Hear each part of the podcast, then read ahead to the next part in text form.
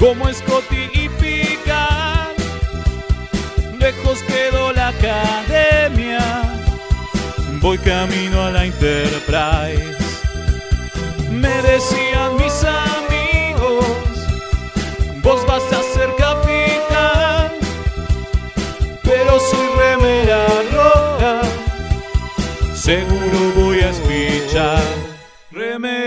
Remeras rojas, remeras rojas, con esa facha donde van.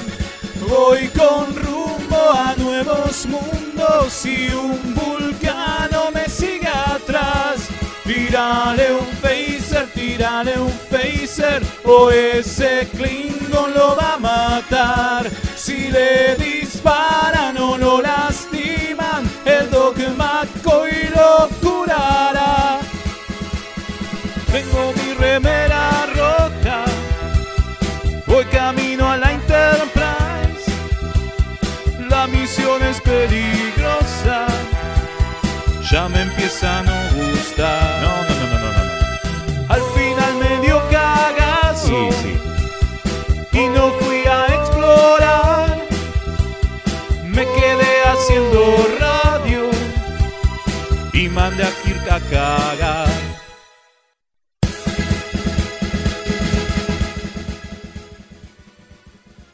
Bienvenidos a una nueva emisión de Remeras Rojas. Hoy, para la desgracia de todos, porque vamos a chocar, seguramente, nos van a pasar cosas terribles, nos van a atacar una raza del cuadrante que nos va a hacer bosta con, con este torpedo. cronitones. Torpedo cronitones, Así que este, seguramente nos va a pasar eso. También me pasó que cuando me desperté esta mañana, después al rato, vi que estaba volviendo para atrás y en un momento me encontré cuando estábamos haciendo el primer programa.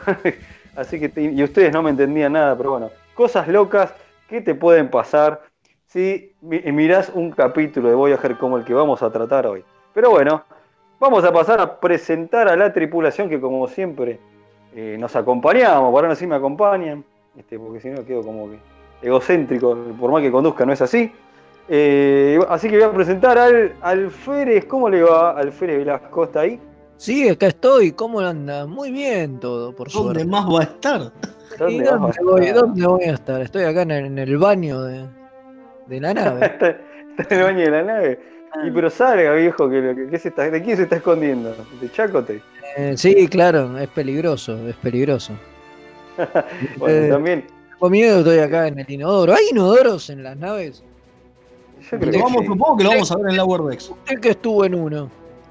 yo creo que sí, yo creo que sí. Pero bueno, ahí Sí. estuvo hablando ya, que me tiró el dato, pero un no me acordaba. en el, en el coso, en el replicador.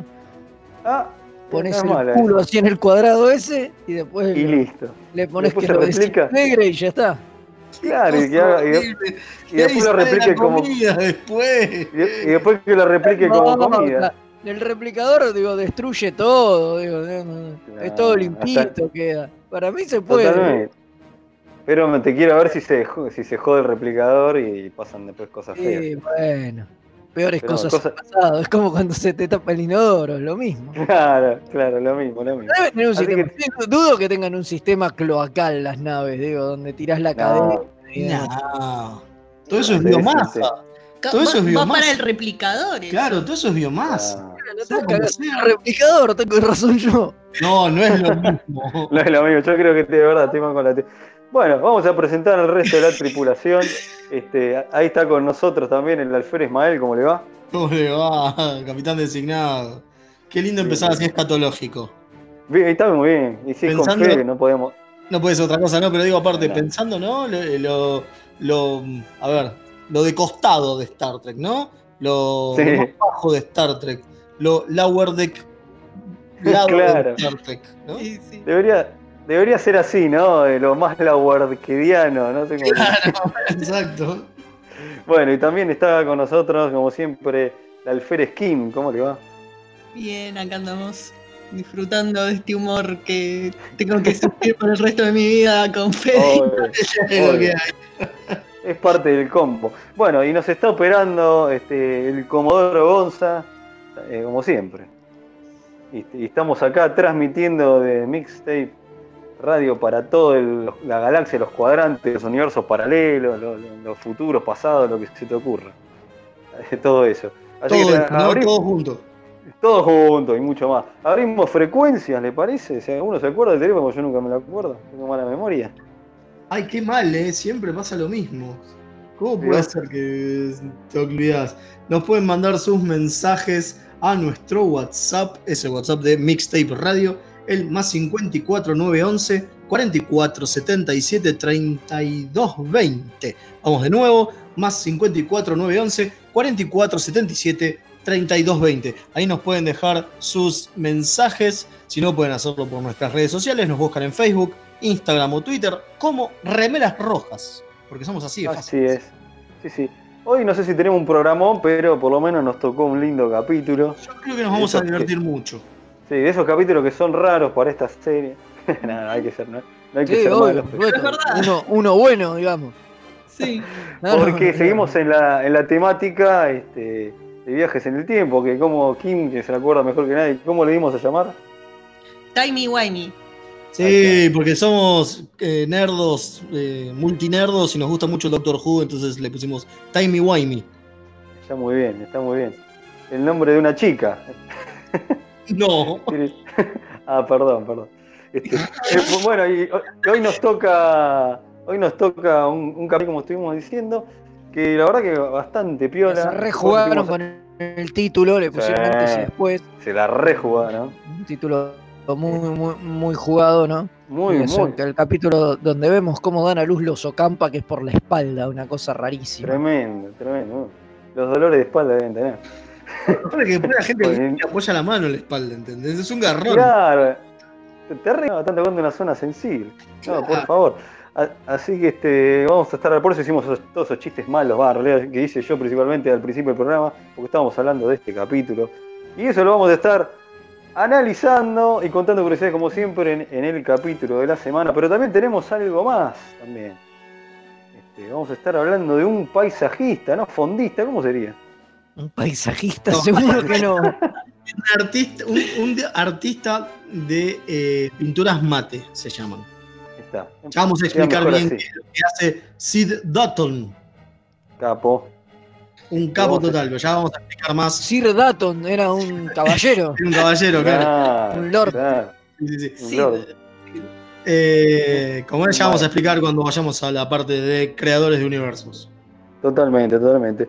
Y bueno, entonces y vamos a empezar a arrancar ya el programa y contando lo que vivimos con, con la compañía de muchos de ustedes que están del otro lado, este, que se sumaron a este eventito por esta modernidad que ahora hacemos por Zoom, como estamos en pandemia.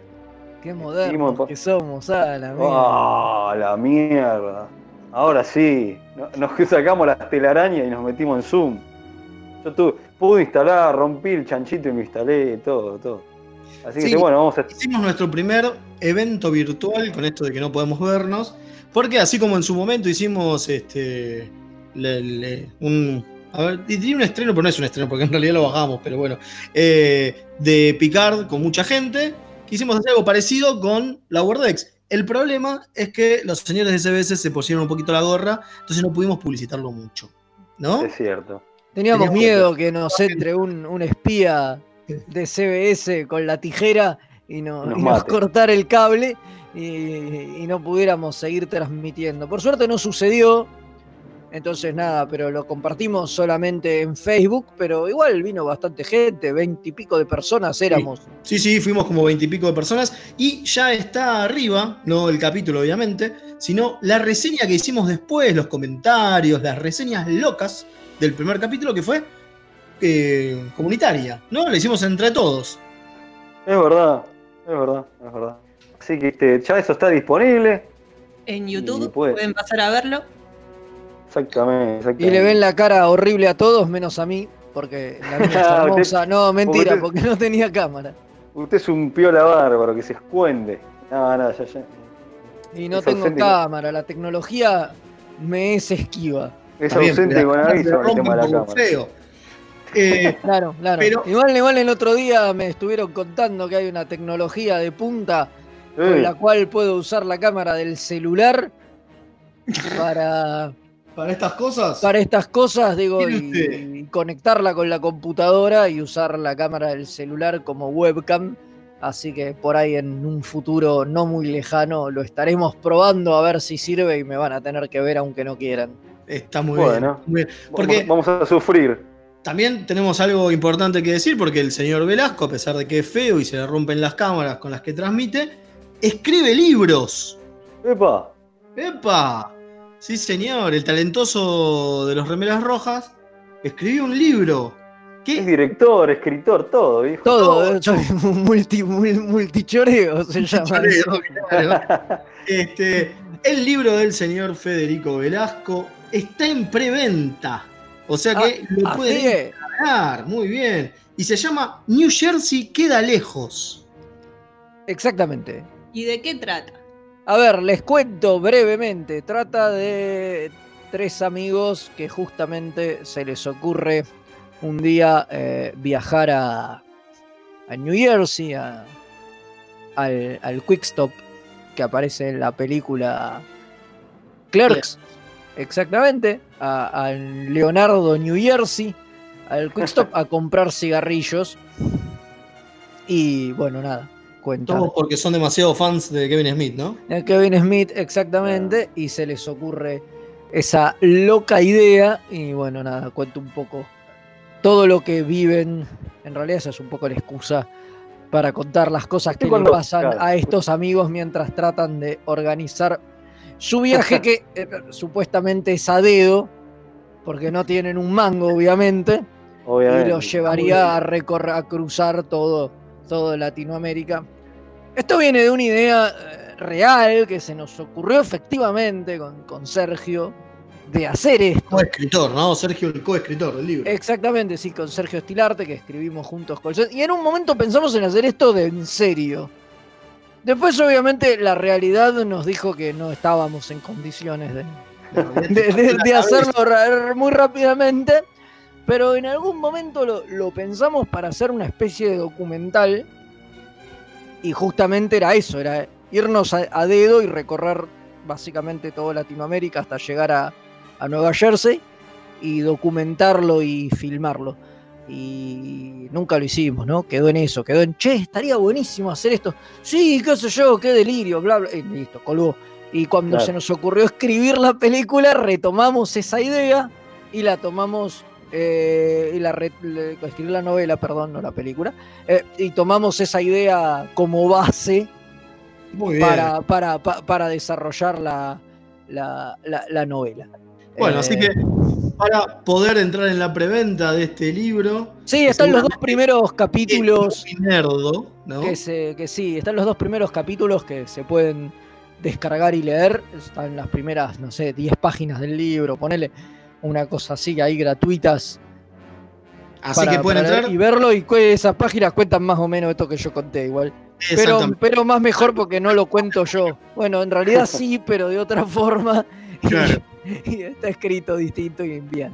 Bien, así que pueden entrar a la página de Rabdomantes Ediciones, es así, R-A-B-D-O-M-A-N-T-E-S Ediciones, ¿sí? Rabdomantesediciones.com y ahí van a ver el iconito de preventa, pues, cliquean ahí y ya pueden este, comprar el nuevo libro del señor Velasco. Ahí está. Exactamente. Aprovechen que se agota. No, mentira, pero bueno.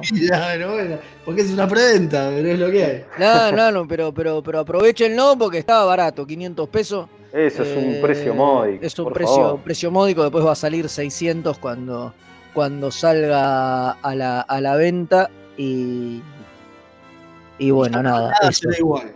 Exactamente. Está perfecto. Está perfecto. Aparte de eso, teníamos, ¿qué más teníamos? ¿Teníamos una noticia más? Teníamos una noticia que. Estamos dando vuelta. Claro, hay, hay Hay humareda, en teoría hay humareda porque este, se salió la noticia de que Patrick Stewart no había quedado muy conforme con lo que ocurre en el último capítulo de Picard, con su personaje, entonces en la segunda temporada no iba a estar. Así que... No, iba a estar o se iba o, lo iban, a sacar rápidamente, ¿no? Digo, no, no, no creo que sea no está. ¿no? Por lo que decían las notas y estas, paparruchadas que andan dando vuelta, era medio como que, bueno, lo iban a sacar rápido encima porque el chabón no le había copado mucho esta idea de ser un robot. Yo no sé, a mí me suena medio, mm. medio achantada. No, puedo creer que, si al tipo no le gustaba esa idea, recién lo, plantea ahora, ¿entendés? Y lo haya aceptado de primera, digo. O sea, porque eso tenía que estar pensado desde el principio, digo, ¿no? Sí, sí además estuvo el panel de Comic Con y no se dijo nada. Suena, suena, suena a, venta de humo, digo, me, llama la atención. Mamá estaba, era, era sabido que el tipo se había subido a la serie porque estaba conforme con Coso y todo este tema del, del golem y demás. Está, no desde el principio, pero aparece en la serie. Sí, sí, se nota que está medio pensado. está pensado, o sea, por eso. No, es raro, es raro. No, sé, es raro, es, es muy raro. Habrá que, habrá que esperar y ver cómo. Veremos entonces. Cómo avanza este tema. bueno, y estuvimos viendo también, hablamos recién un poco de Lower Decks, pero, pero podemos hablar un poquito acá, ¿no? Está, está, bueno, empezó la serie. Seguimos sin poder verla de manera legalmente. acá en Latinoamérica y en ningún lugar del mundo. Bueno, en realidad, eso también, que parezca. Claro, eso también es porque ya por lo menos sabemos el porqué, la primera excusa, que es que Viacom CBS va a sacar su propia plataforma en el 2021 y va a ser internacional. Entonces, otra más aparte de Amazon, aparte de Netflix, Disney Plus, vamos a tener Viacom CBS donde seguramente va a estar todo lo que es Star Trek, ¿no? Podrido de las plataformas. Al final es como que tenés que estar contando servicio de esto, servicio del otro, servicio para un poco. Pero bueno, es por eso que supuestamente, según eh, Mike McMahon, el, creador de Lower Decks, es por eso que todavía no tenemos eh, un release internacional de la serie. Estaban esperando y bueno, se atrasó lo de eh, esta nueva rebranding que va a tener CBS All Access, que en realidad lo principal es que va a ser internacional. Entonces no le iban a vender los derechos de esta serie a, no sé, Amazon para que dentro de cinco meses se lo tengan que sacar, ¿no? Sí, bla, bla, nos están forzando prácticamente a la vida pirata, así que esto nosotros no somos criminales. Eh, tratamos de advertirles, hicimos el, la campaña Queremos Lower Decks, nadie nos dio bola, así que ahora es culpa de ellos. Obvio. Obviamente, obviamente. Así una manera de lavar la conciencia, ¿no? ¿Viste? Sí, sí, totalmente. Justificable. Soy mejor que Dexter justificando mis crímenes. y después otra noticia más rápidamente, así que aparentemente volvieron las navecitas. Ah, sí. Navecitas. Sí, las naves, las que supuestamente tenía la nación. Aparentemente otra empresa se ve que compró el, el, remanente y las está recirculando. Por lo que escuché, van a ser 21 de las que fueron 22 creo las de la Nación, o sea que, hay alguna que está faltando, que no debían tener una cantidad como para recircular. Lo loco es que esto salió con propaganda en la tele y, bastante, bastante promocionado, ¿no? Llama un poco la atención, porque para hacer un remanente, digo, lo están promocionando bastante. O el remanente era muy grande, o claro, puede uno a saber eh, qué piensan, qué piensan hacer. La verdad es que no anduve por la calle con esto de la pandemia, hoy no salí y, no, no, las pude ver, pero escuché de gente que, ya las había visto, sobre todo en kioscos del interior, no sé si en Capital Federal. Sí, en kioscos del interior fue lo primero que salió. Son los mismos tipos que están sacando supuestamente también el remanente de las figuritas de, C. Ah, mira. Ah, que está de las de Aguilar, claro. Las de Aguilar, exactamente. Bueno, estaremos ahí chusmeando a ver qué, es lo que sale. Lo único que sabemos es que el Delta Flyer es el primer. Eh, y hasta 400 pesos. Por ahí viene bien para el que no lo pudo comprar, aprovechar. Yo no lo tengo. Seguro, seguro. Yo es uno de los que no tengo. Voy a aprovechar para completarme los 4 o 5 que me quedaron, que me quedaron colgados, que son los últimos 4 o 5 que sacó la Nación. Claro, yo me tengo que ir de la periferia porque acá los puestos diarios de la zona son bastante tristes. Y bueno, suele pasar. Caminaré un poco más. Tenemos ya algunos mensajitos. A ver, dígame. Sí, acá tenemos un saludo de Cristian Baines, como siempre, desde la NX03, desde Chile.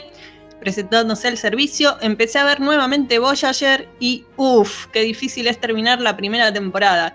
Final del rumor de una serie spin-off de Picard sobre la capitana Janeway. Ah, eso lo escuchamos humo, también. Humo, sí, Puro humo, sí, no. Son los fans de Voyager que están agitando. Si hasta que no salga Kate Mulgrew a decir algo, no creemos nada. Como bien de ser, ¿no? Y también tenemos eh, un saludo del comandante Páez desde Quito. Dice la ciudad, no la nave. No la nave. Muy bien. Eh, eh, como de costumbre. Y Gonza tiene dos audios. Así que a ver si Gonza está como para pasarlos. Comodoro no, dice que todavía no. Bueno, bueno, ya, ya. bueno, después, cuando volvamos de la tanda, entonces, ¿no? Sí, sí, Vamos ya. Ahora, ah, para, para que ahí los tiene, dice, los tiene. Ah, bueno, tanda ahí va. Bueno, decidiste, Gonza. Me estás volviendo loco. Listo, entonces vamos a la tanda y después volvemos, ¿te parece? Dale, dale, me parece. Vamos nomás.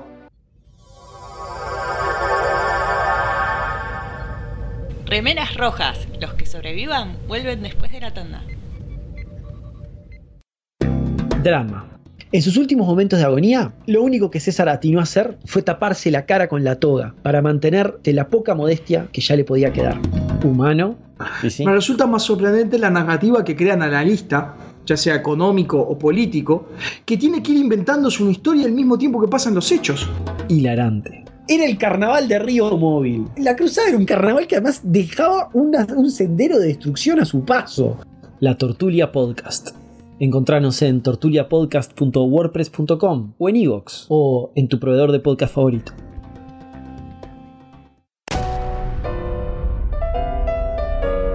Cine, música, anime, fichines, información y toda la cultura nerda en un solo programa. ¡Qué pesadas! Miércoles de 11 a 13 por mixtayradio.com.ar. Se van a poner intensas. Los miércoles de 18 a 19 horas, Punto de Fuga Radio, un magazín semanal con novedades del espacio multicultural Punto de Fuga. Cartelera, noticias curiosas, entrevistas y más. Si te gusta la cultura descontracturada, sumate los miércoles a las 18 horas, acá en mixtaperadio.com.ar. Mundos morirán, mundos vivirán y el universo ya no será el mismo cuando lleguen el profesor Weiss, la camarada Reca y la pandilla cósmica. Desde la quinta dimensión. Cómics, series, películas, humor absurdo y mucho más de frikis para frikis. Miércoles 21 hora por mixtaperadio.com.ar. ¡Ay, qué interesante, March! Cuéntamelo todo. La mejor música alternativa y la movida de las bandas emergentes están en El Alternador. Conducen Pablo Sándor y Tomás Marcos. Escuchalo en vivo los jueves de 20 a 22 horas por mixtaperadio.com.ar.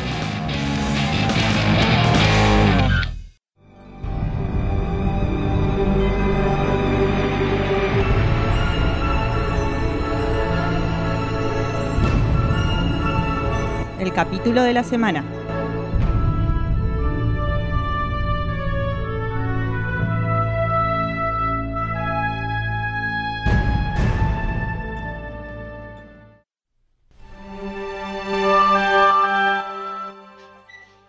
Y aquí estamos de vuelta, seguimos con una nueva emisión en emergencia en pandemia de remeras rojas.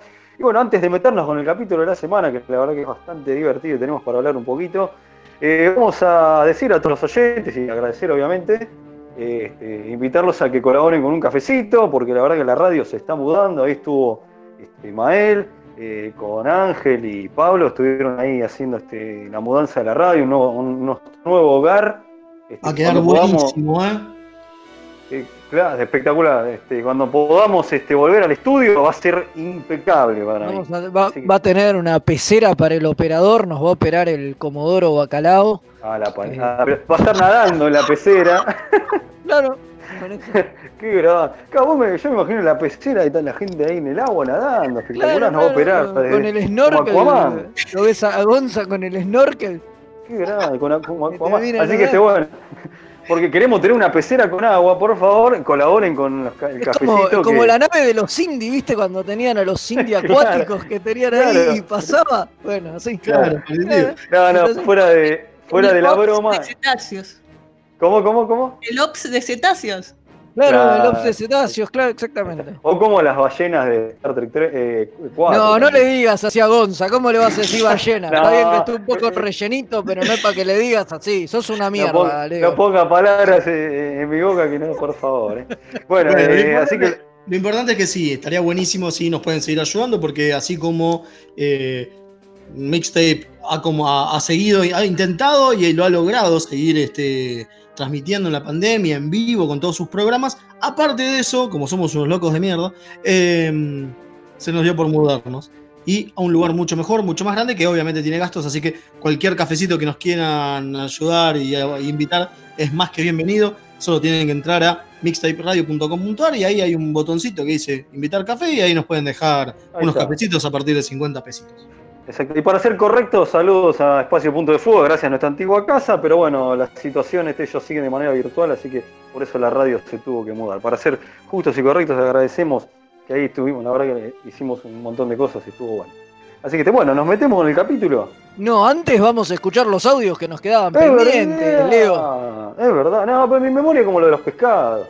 Sí, sí. Vas a ir vos a la pecera, me parece. Voy yo a la pecera, por favor, cuando pueda el Comodoro. Buenas noches, remeras, aquí Manolo. No sé qué decir en realidad más que... Opa. Hola. Gonza, Ah, se le, a Palermo parece que se le bajó el volumen, eh, el audio es malo. Qué picardía. Bueno, vamos con el otro entonces. Vamos con el otro, sí, sí. Qué picardía. Y Antonio Ibáñez. Eh, ¿Cuál es su juego favorito? Star Trek.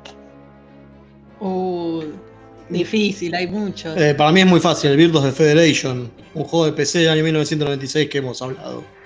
Ya en este Acá- Bueno, qué grande, Antonia, que le pedimos disculpas, no pudimos pasar mensajes en la- otros e- episodios anteriores. Acá me llegó un papel este, y dice, ¿cómo no van a estar en una pecera si son todos unos pescados? Dice. También. Ah, esto lo opina mi, se- mi señora madre, así que... Tienes razón, tienes razón, tu madre Ella es la que más te conoce, ella sabe. Así que mando un saludo. Bueno, ahora sí, de lleno en el capítulo, ¿no? Nos metemos en la pecera nomás. Dale, vamos. Bu- Bueno, vamos a hablar del capítulo, es de la tercera temporada. eh, y Before and After, que ya decimos, se mataron con el, con el título. Eh, es el capítulo 21, que para algunos, como yo venía diciendo, para mí la real despedida de qué es, ¿no? Si bien no es lo que estaba pensado y para nada. Este, pero bueno, después tuvo esa partida que ya hemos hablado en el programa. ¿Qué pasó? Zafó Kim, no nuestra Kim, sino el querido Kim. y, y se fue, y se fue qué es. Este, Bueno, la verdad que. No, pero bueno, justamente eh, por eso es que, digo, parece el la verdadera despedida de Kess. Me parece que eso, me parece que lo interesante de este capítulo es que por primera vez hay un desarrollo en serio de lo que, del personaje, ¿no? Sí, Sí, y te totalmente. Es una muestra, porque en cinco o seis capítulos se va. sí, y te muestra el potencial que tienen los Ocampa y cómo el hecho ese de que envejecen más rápido eh, está buenísimo y hubiera sido genial que, que, que quedara en la tripulación, digo, que era por ahí el personaje a largo plazo más interesante de desarrollar. Porque básicamente en los siete años que viaja la Voyager algo, claro. pasa el 90% de su vida. Claro. Sí, totalmente. Claro, totalmente. O sea, teniendo eso en cuenta, es un personaje súper interesante para, para desarrollar. Pero bueno, no, la fletaron enseguida y, Una picardía. Y no, lo, no lo supieron, no lo supieron aprovechar. Igual para, Para mí lo mejor. Bueno, eh, pero pará, pará. Antes de eso, contemos por qué es parte de la, de la temática Timey Wimey, ¿no? Dale, ¿quién, Ah, se, dale. quién se anima? yo le cuento. Eh, arranca el capítulo nueve años en el futuro, o en realidad son seis años en el futuro. Claro. con, con que es muy, muy, muy jovata, que le agarra el. ¿Cómo mierda que llama? El eulog, la eulogia, ¿cómo es? Bueno, esa es la mujer de Inodoro Pereira, bueno, pero algo así Morilogium. le agarra. Morilogium. Bueno, es parecido. Lo agarra la mujer de, de que Don no deja de Inodoro. Que no deja, el Morilogium no deja de ser una especie de la muerte, ¿no? La parca. No, totalmente. Bueno, le- entonces eh, empieza su ciclo de, de descomposición celular, digamos, eh, y se va a morir, básicamente.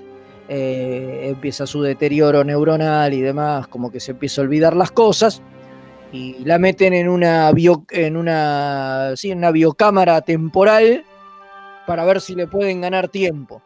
Pero eso por unas partículas cronitrón o algo así que ella tiene en su cuerpo, hace que empiece a saltar hacia atrás en el, en el tiempo. O sea, el tiempo pasa para ella desfasado de nosotros. Nosotros pasamos de pasado al, al futuro, ella pasa del futuro al pasado. Exacto, va Claro. saltando para atrás eh, sin memoria de su vida. O sea, el uni- los únicos recuerdos que tiene son los que va acumulando a lo largo de, de estos saltos para atrás. No, no, no. A lo no- Benjamin Button, digamos. Eh, Como si hubiera nacido cuando se estaba por morir y empieza de repente y le empiezan a contar lo que le había pasado que ya no sé. El extraño Claro. caso de qué se tendría que llamar. Exacto. Eh, va, y bueno, y va saltando hacia atrás en el tiempo, qué sé yo, y nada, les va contando a, la- a los miembros de la Voyager y, y vemos todo como una vida paralela de que es que después nunca se va a dar porque justamente unos capítulos después saldría de la serie, como dijimos. Entonces eso, eso lo hace más interesante. Chau, chau, en cierto, en cierto que- punto lo hace, lo hace más, más interesante. Más interesante, claro. Yo creo que una de las mejores cosas que nos dio este capítulo es que tiene que ver con fotos que se subió a, a- a las redes, que es este la peluca del doctor. La peluca, la peluca del doctor. Tampoco por qué se pone la peluca. No importa, pasaron seis años, el chabón está cansado de ser pelado. ¿Cuál es? Flasheó con la peluca. No, Claro. ese cambio- esa línea alternativa que después se cambia justamente gracias a la mano de Kes, este, está buena. Que, que bueno, que esta línea alternativa, como estamos acostumbrados en Star Trek, seamos sinceros, esto es así, me parece la orden de día en toda la serie. Eh, este, acá había muerto Janeway y Belana, tremendo. Claro, bueno, lo, lo- lo más loco es eso, ¿no? Que acá mencionan y es súper importante el Year of Hell, Sí. Que, que va a pasar mucho tiempo después. Es para el octavo capítulo de la cuarta temporada, o sea, Claro, falta un pero- montón. Pasa que ¿pero por qué originalmente pasa? iba a ser Sí, el eso. final de temporada. O sea, Claro. originalmente iba a ser el final de temporada, eh, entonces no faltaba tanto, faltaban cuatro capítulos para Claro. que se viniera eh, el Year of Hell.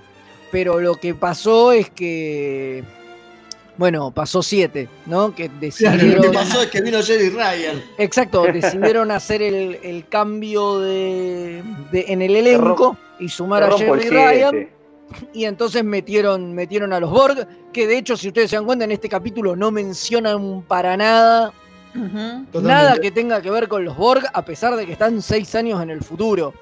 O sea Sí, que sí. no lo tenían ni pensado ni, ni un carajo. O sea, no digo Jerry Ryan, digo el contacto con los Borg y demás. O sea, En general, algo- claro. En general es algo que se les ocurre después, claramente, porque. Entonces lo que hicieron fue eso, fue hacer el que el final de temporada sea Scorpions, donde, donde aparece Jerry Ryan por primera vez y le dan el olivo a Kess, si bien es un poquito después. Eso ya lo hablamos cuando hicimos el capítulo ese en los de salidas Sí. de las series y demás. Claro. Exactamente. Y bueno, nada, y después eh, Year of Hell llega un poco después y de hecho el papel de Kess lo hace 7, que es la que se mete y escanea el misil y está prácticamente la misma escena, pero, pero con Seven en Con lugar Seven. de, de, de con Kess, porque Kess ya no estaba en el reparto. Eso también demuestra que no había intenciones de sacarla a Kess, esto ya lo habíamos hablado también en su momento, la intención era sacarlo a Kim. Mm. Eh, a pesar de que acá también tiene mucho protagonismo. Pero Sí, yo creo que para cuando hacen este capítulo no tenían pensado nada. No tenían O sea, razón no- para nadie. No tenían pensado ningún tipo de cambio en la serie todavía, a pesar de que estaban muy cerquita de hacerlo, pero parece que fue una decisión tomada de un día para el otro, ¿eh? Y ya, ya hemos hablado, pero son esas movidas de ajedrez, de ajedrez para agitar la serie y como que atraer más gente, ¿no?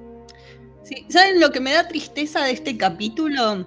¿Qué? Es que todo el futuro ese alterno que nos muestran, ¿no? Es todo lo interesante y copado que podría ser la serie de Voyager si los escritores tuvieran pelotas.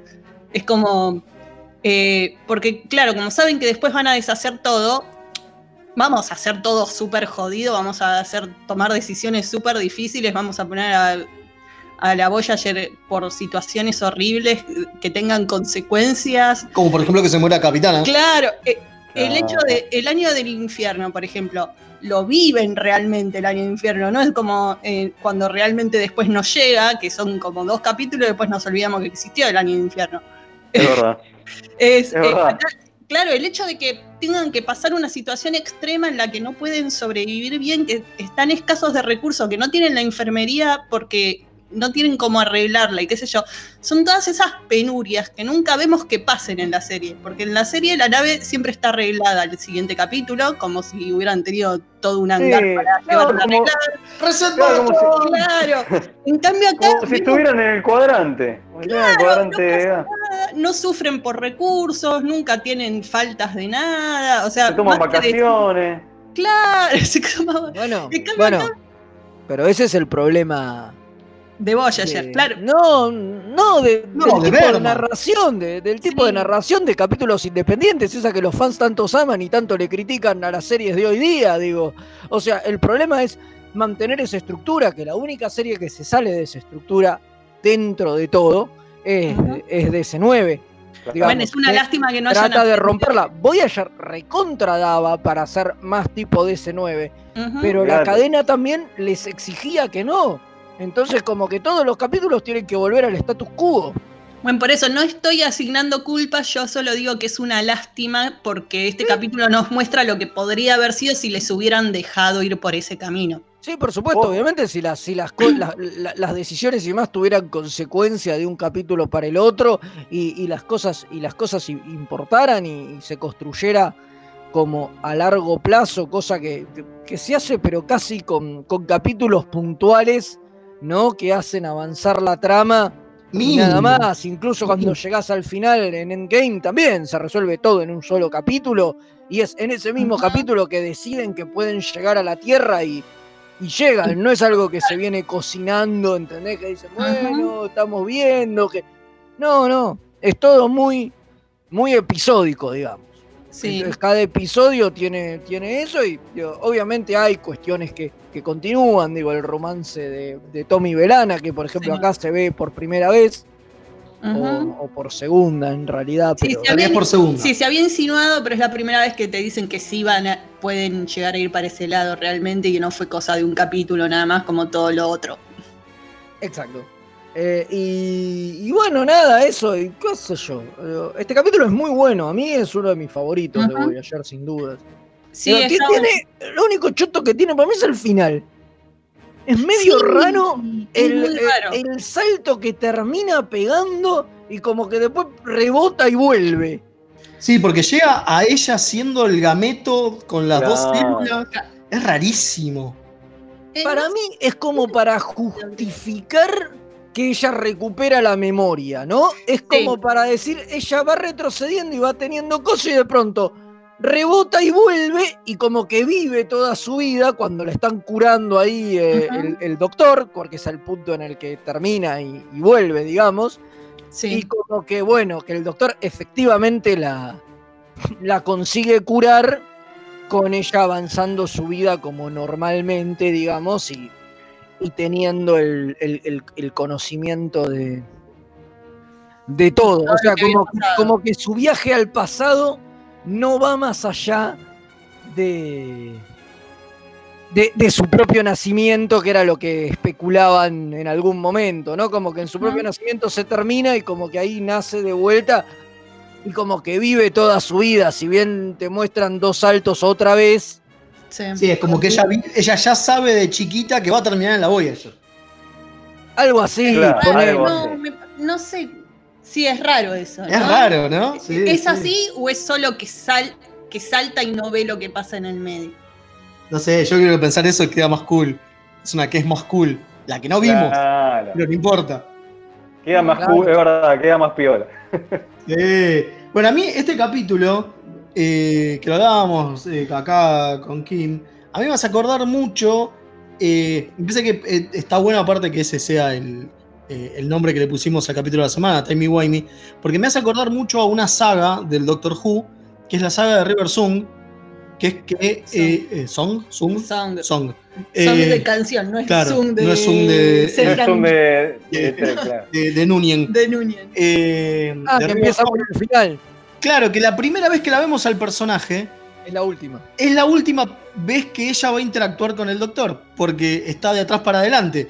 Que es, me parece maravilloso la idea de que un, un personaje vaya al revés del tiempo, digamos, ¿no? Si igual River no es que va al revés, es que va intercalada. No sabes en qué momento. Es como. Es súper timey wimey. digamos, en Claro, es demasiado bueno. No sabes en qué momento de, de- de el tiempo de los dos están. Es como que. Eh, es que en realidad el problema es que el problema es que en un momento se vuelve medio insostenible y es muy difícil de manejar eso, por eso hacen esto. Pero originalmente lo que ella dice es que ella va para atrás.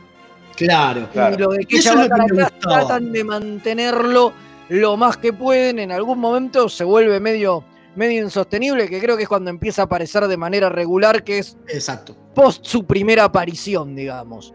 Cuando ella tiene su primera aparición, o sea, su primer encuentro con el doctor para ella, Sí. no para el doctor, digamos, No, no, ahí se tendría primer- que haber terminado River Song y después Ah, la vuelven a usar.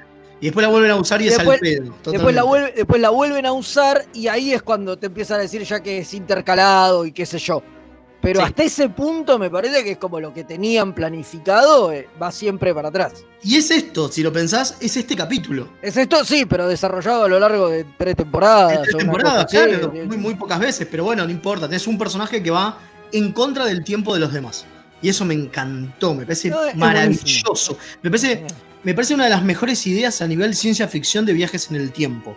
Porque no deja de ser un viaje en el tiempo, pero no es el clásico viaje en el tiempo.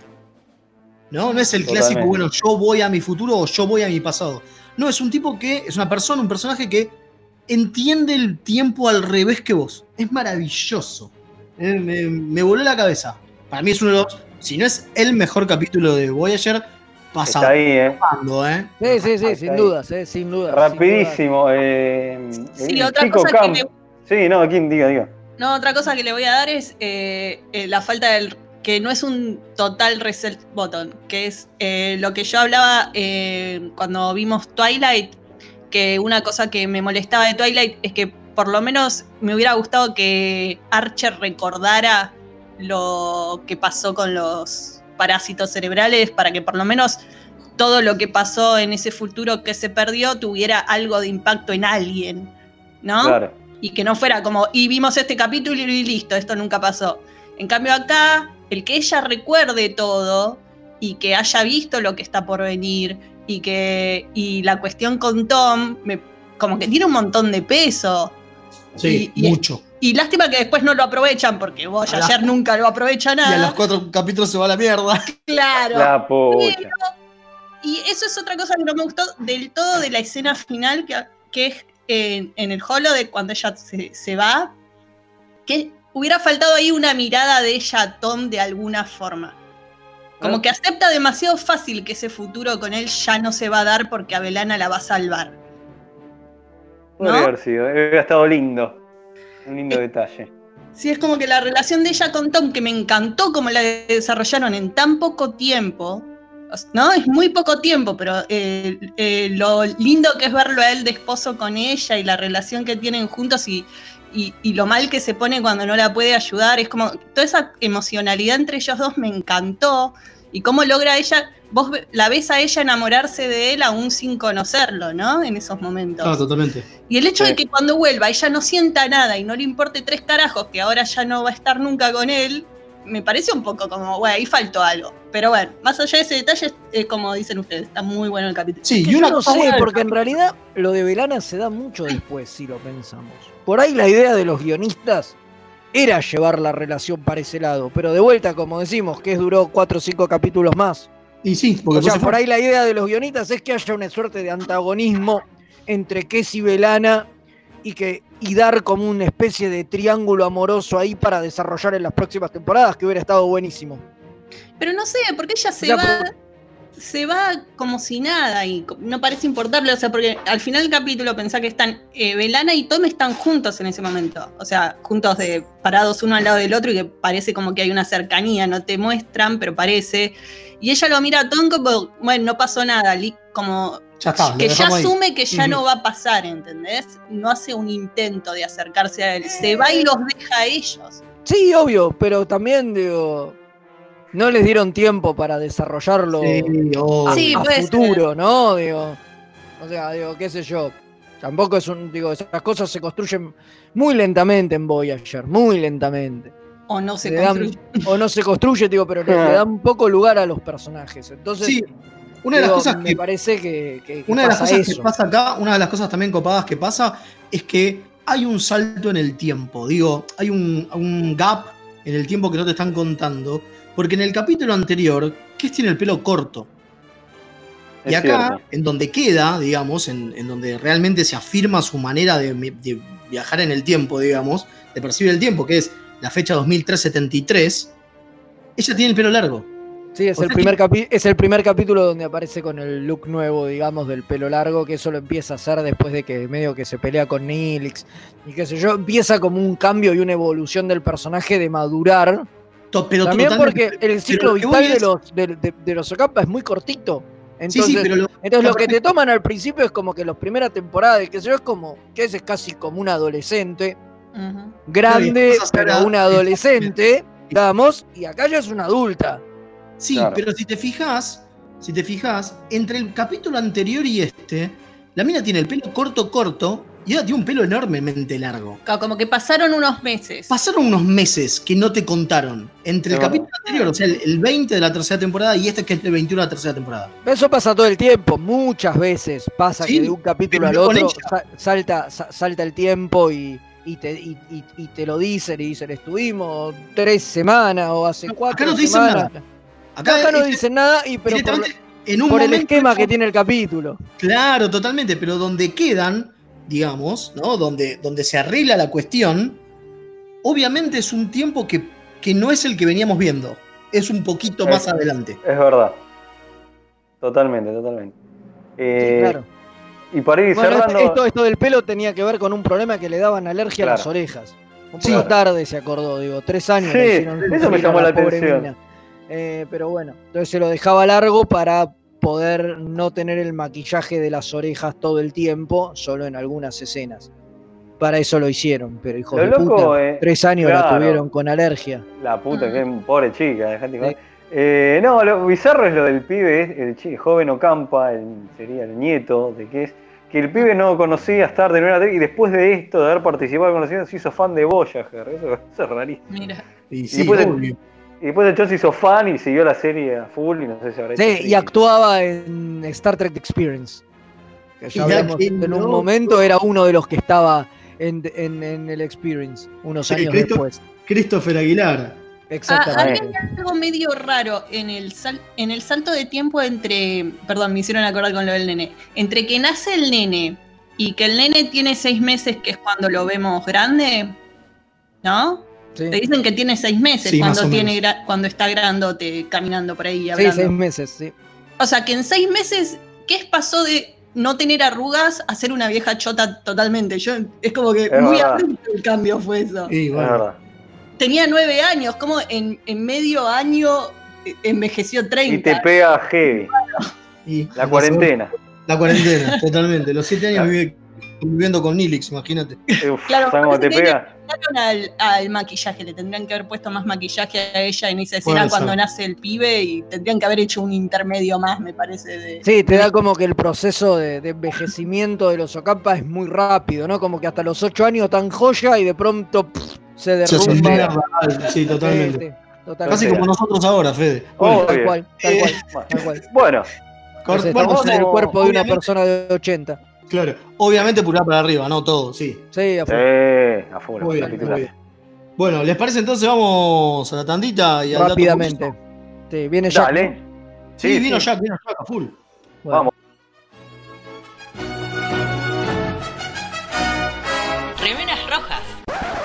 Es lo que hay. Nueve Paneles es un sitio dedicado a deconstruir la historieta reseñas, informes y podcast dedicados al medio. El podcast de nueve paneles. Hermandad condenada. 60 años después. Eventorama. Gen mutante. Distinguida competencia. Búscanos en 9paneles.com, también en Facebook e Instagram. Toda la oscuridad de la noche al mediodía de Mixtape Radio. Midnight Madness. Porque en algún lugar del mundo es medianoche. Viernes de 21 a 23 horas. Vinilos, birra y colla golda. La previa de los viernes, hacela con los hijos de Púa. Un programa hecho con amor.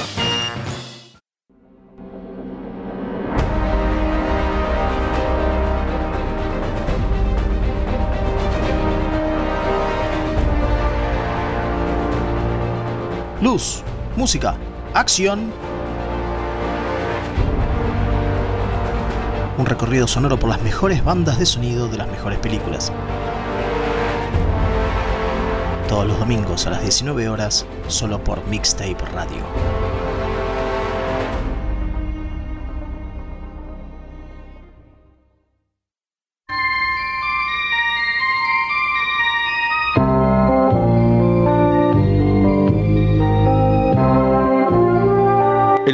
Bruce Mayberry abandonó la filmación del episodio Código de Honor de TNG antes de terminar de filmar, porque estaba en contra del tono racista que tenía el guion.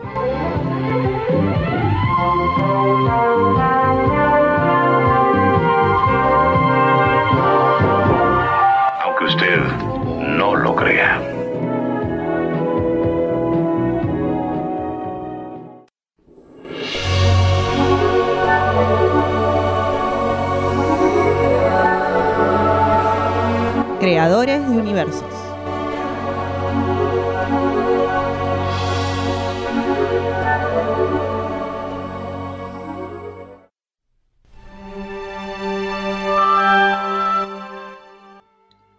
Y aquí estamos de vuelta en Remeras Rojas. Y bueno, nos metemos con, después de haberlo escuchado ese datito de Jack que nos trajo, nos metemos con Creador Universo y vamos a hablar de un fondista.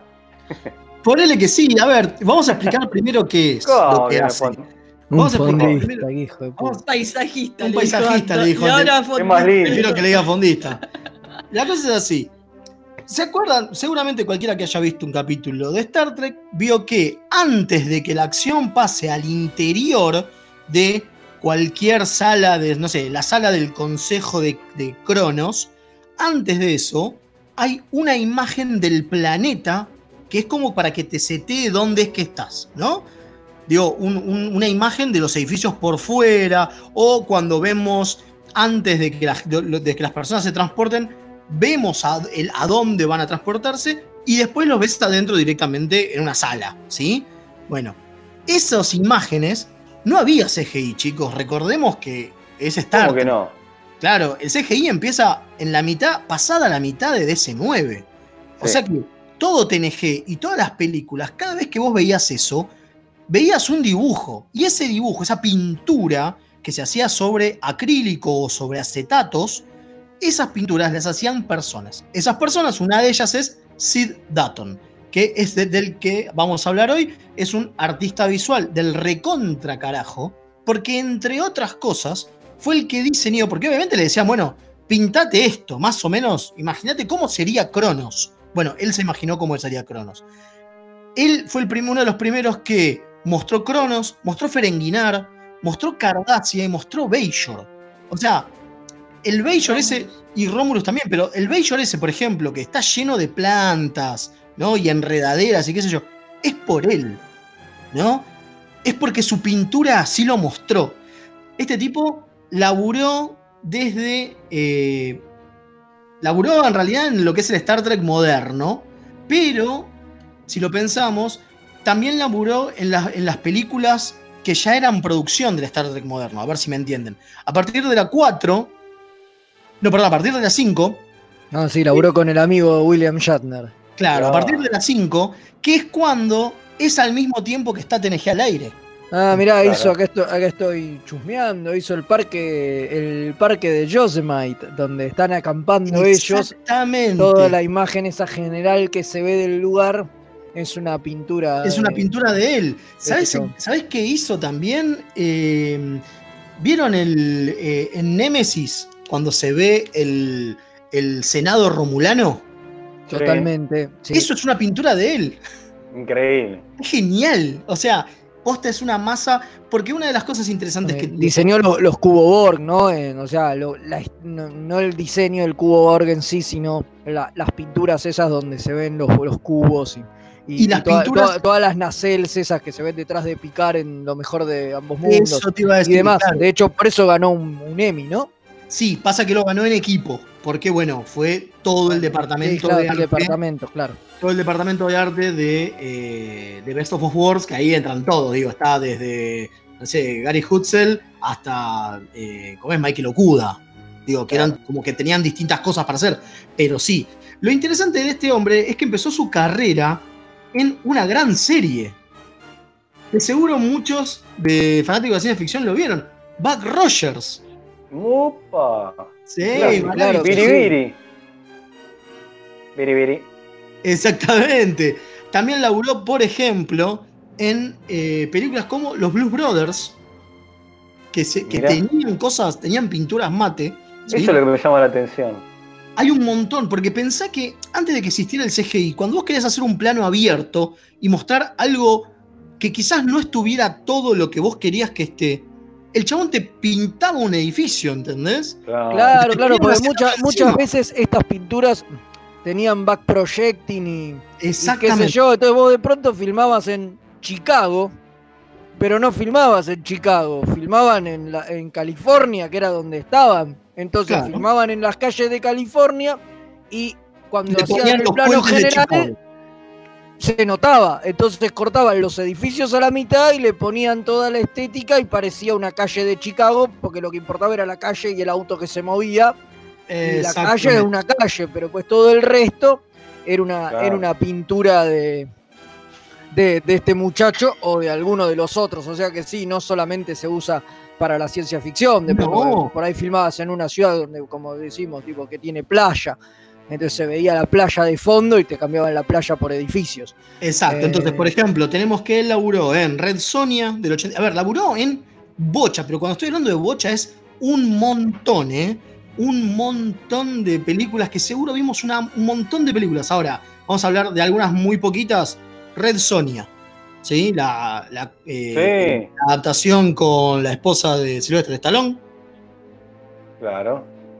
Laburó en eh, La historia del mundo, parte 1 de Mel Brooks. Sí, la loca historia para La mí. loca historia del mundo. Laburó en Duna, de, de- de Lynch. O sea, una locura. Laburó también en Mad Max, eh, la 3 creo que es. La 3, de la de. Tina Turner. La de Tina Turner, totalmente. Thunderdome, perdón. Y laburó en eh, Karate Kid, en la parte La 2. dos. Qué loco eso, ¿eh? Bueno, ¿saben qué parte hizo él?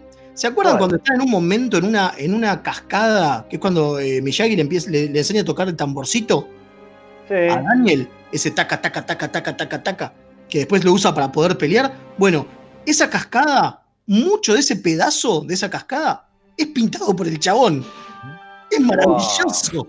Sí, sí. Tremendo. Y Tiene una carrera increíble, laburó en más, yendo más acá, Narnia, eh, Fast and the Furious, eh, G.I. Joe, o sea... La última, claro, la última peli, J. Joe. No, la anterior, la de Rise of the Cobra, o sea, la, la primera. Sí, la del 2009. Ah, Exacto. tienes razón, la última es claro, es verdad, Retaliation, tienes razón, muy Eh, bien. exactamente, por eso hay dos de G.I. Joe. Sí, Eh, por más interesante igual que son esas cosas, a mí me parece, o sea, yo creo que se destaca mucho más el laburo que hizo en Star Trek, porque va para mí, ¿no? Eh, porque el hecho de tener que desarrollar la arquitectura de toda una raza alienígena y más de una, es como, estás sentando todas las bases culturales de una raza cuando vos ves la, la arquitectura de la misma y la forma de hacer ciudades. Entonces, es un laburo importante y tuvo que hacer varios, no uno. Vamos a sí, les, igual, les cuento no, igual no es todo mérito de él, ¿no? Convengamos que hay. No, no, no. hay un equipo gigante que Sí. se encargaba de, de armar, Normalmente, de diseñar Y normalmente, por ejemplo, Dan Curry, que era el, sí, normalmente Dan Curry, que era el director de arte, le decía por dónde tenía que ir. obvio. Claro, sí, obvio que no es. Pero, por ejemplo, vamos a hablar. ¿se- ¿Vieron que obviamente Jack dijo de Código de Honor que el, el director se fue al carajo en el medio de la filmación? Sí. Recién. Bueno, Ligon 2, que es el, el- el planeta de los negros, fue la primero que hizo en, en TNG, este hombre. Lo hizo. Después, eh, Velara 3, Ángel 1, eh, Tau. Signa 5, lo hizo él, obviamente Cronos, eh, Turcana 4, Ventax, Romulus, Pentara 4, Moab 4, y estoy hablando crack. solamente de lo que hizo en TNG, ¿eh? Digo, porque en DC9, por ejemplo, obviamente hizo Bajor, hizo Clastron Claro. 4, eh, hizo Frenginar, hizo Cardassia Opa. Prime, laburó en, eh, en la. en un momento que se ve una especie de San Francisco hecha pelota, también la hizo Sí. él. Cuando se ve que. se- crack.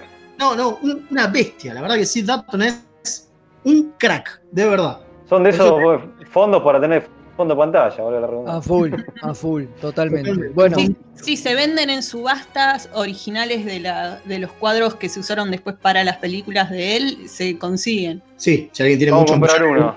muchos miles de dólares, puede llegar a comprarlo, sí. Bueno, ¿nos vamos a las efemérides? Sí, nos vamos rapidísimo a las efemérides.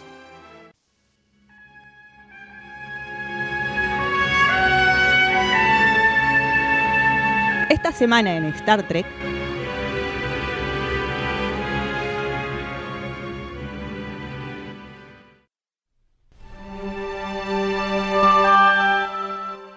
Bueno, vamos con las efemérides y arranca Mael. Arranco yo, pero no las encontré, así que banqueme.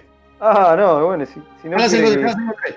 4 de agosto, 1968, nace el actor Daniel Dae Kim, que fue mucho más conocido por ser uno de los perdidos en la isla de Lost, el este, coreano, pero que los Trekkies conocimos antes por sus participaciones en Voyager y en Enterprise, pero que aparte trabajó en el spin-off fallido de Babylon 5 llamado Crusade. Upa.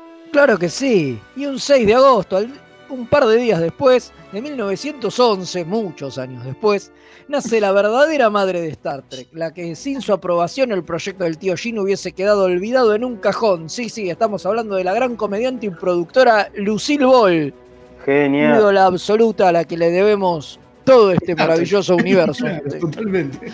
Sí, gracias por pegar la chance con esta idea loca del tío Jin. Sí, sí.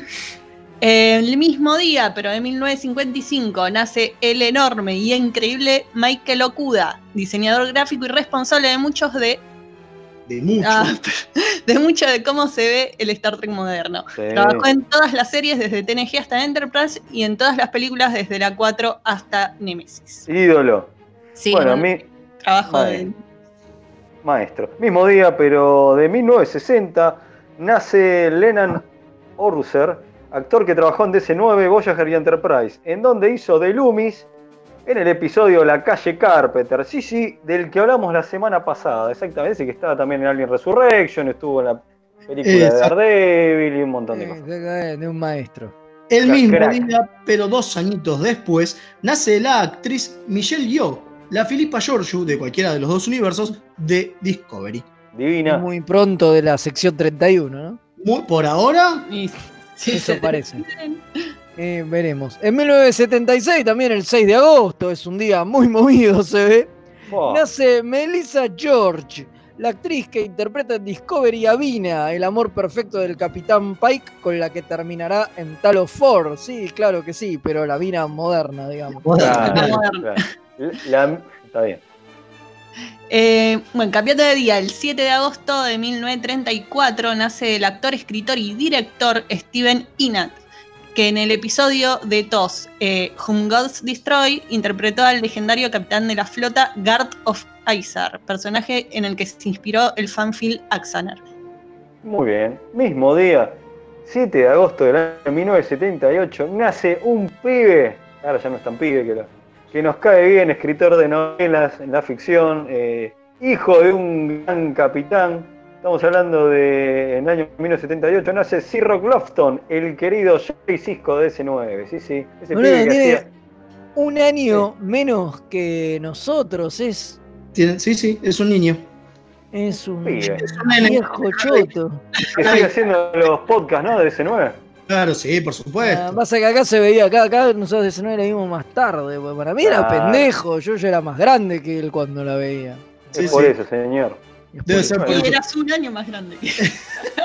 El 8 de agosto, vamos a cambiar de día, 8 de agosto, pero de 1986, nace la actriz Peyton List, que en Picard hizo de Narisa, esa romulana con complejos incestuosos. Opa, linda, Sí, eh, la- pero La jodida. tiraron de un barranco. Que la tiraron de un barranco. Totalmente. Un 9 de agosto de 1956 nace Adam Nimoy, que aparte de ser obviamente el hijo del gran Leonard, ¿no? dirigió dos episodios de TNG y asistió a Nicolas Meyer en la sexta película. Pero aparte es el marido de Terry Farrell, por lo cual lo envidiamos todos profundamente. Mucho, mucho. Sí, ¿por Y además dirigió el documental, ¿no? Eh, For the Love of Spock. Claro. Sí, sí, obvio. Sí, todavía se puede ver en Netflix ese. Vamos. Eh, el mismo día, pero en 1968, nace Eric Bana, que aparte de haber sido Bruce Banner en la Hulk de Ang Lee, fue Nero, el romulano responsable de la creación de la línea temporal Kelvin. Si no, se lo voy a eso, ¿eh? O sea, por crear la Kelvin, no. Todo mal. Burro, die- todo mal. 10 de agosto del año 1935 nace el actor Carl Beard, que fue el teniente Gia en el episodio de TOS. Eh, by... Uy, acá vamos a ver. Name.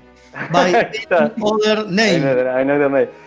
Vaya este homenaje a un compañero remera roja que sobrevivió a trabajar con Kirk. Vamos, carajo. Vamos, carajo, sí. En ese capítulo lo hacen en un cuadradito de piedra. Sí, matan a la chica. Matan a la chica y no lo matan a él. Re grosso. Negro, Vamos, Sí, sí. sobreviviente. Y cerramos con el 10 de agosto, pero del año 1996. Hace nace nada, pendejo de mierda. nada, pendejo del Es orto. un bebito. Nace Evan Evagora, el elf, digo, el, el romulano, Elnor, el de la serie Picard, ese que va con la espadita. Es un nene. Es un Nene, boludo, no, 1996, boludo. Yo ya había terminado la secundaria en esa época, pendejo de mierda. Es un nene. Me hace sentir muy viejo. Bueno, Bueno. Con, es- con eso nos estamos yendo. Recuerden Eh, que tenemos este, el cafecito para que nos den una manito, para que Mixtape Radio siga creciendo y siga aportando mucha más nerditud al éter internetico. Totalmente, Sí, por y ot- y otra- 50 pesitos no es nada, ni un café nada. de, de endeveras se compran por esa Es plata. verdad, es verdad. Pueden colaborar, nos hacen felices. Por favor. Y nos vamos a decir que el viernes se está subiendo el podcast de Comiqueando que estuvimos con el señor Velasco ahí hablando sobre las series animadas de Marvel. Un Sí, repaso. sí, larguísimo podcast. Nos extendimos para la mierda charlando y limando, hablando de series animadas de Marvel de todas las épocas. El repaso más extenso fue obviamente por las más clásicas y lo empezamos a acelerar conforme nos acercábamos a estos años, pero sí, la verdad es que salió lindo y a partir del viernes ya se va a poder descargar y disfrutar. Estuvo ahí operando el Comodoro. También, Gonza, así que le sí, por supuesto. Bueno, y recuerden que para si quieren vernos hablar mucho, mucho tiempo de Lower Decks, del capítulo estreno, lo pueden ir a ver a YouTube. Pasan, denle un like, suscríbanse. Y compartan que eso no viene nada mal. Y aparte recuerden que después de que terminemos hay una escena post créditos porque obviamente hay un blooper. Vamos, con los bloopers. Ahí está. Así que este, bueno, nos vamos este, a ir viajando en el tiempo, pero al revés, cuando Sí. el Comodoro, cuando el Comodoro Gonza este, energiza. Así que este, bueno, nos Eh, encontramos el lunes Cuando que viene. termine este programa van a ser las 8 de la noche ya posiblemente. magia. Claro. Ahí está. Dale, Magia. nos vemos. que nos vemos, luego. energice.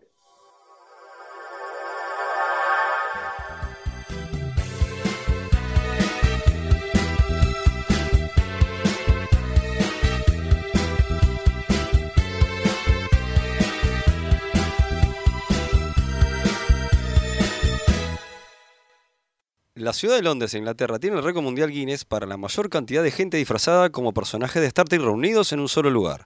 Estos suman 1063. Y un pelado que fede. Vamos a ver, vamos a ver.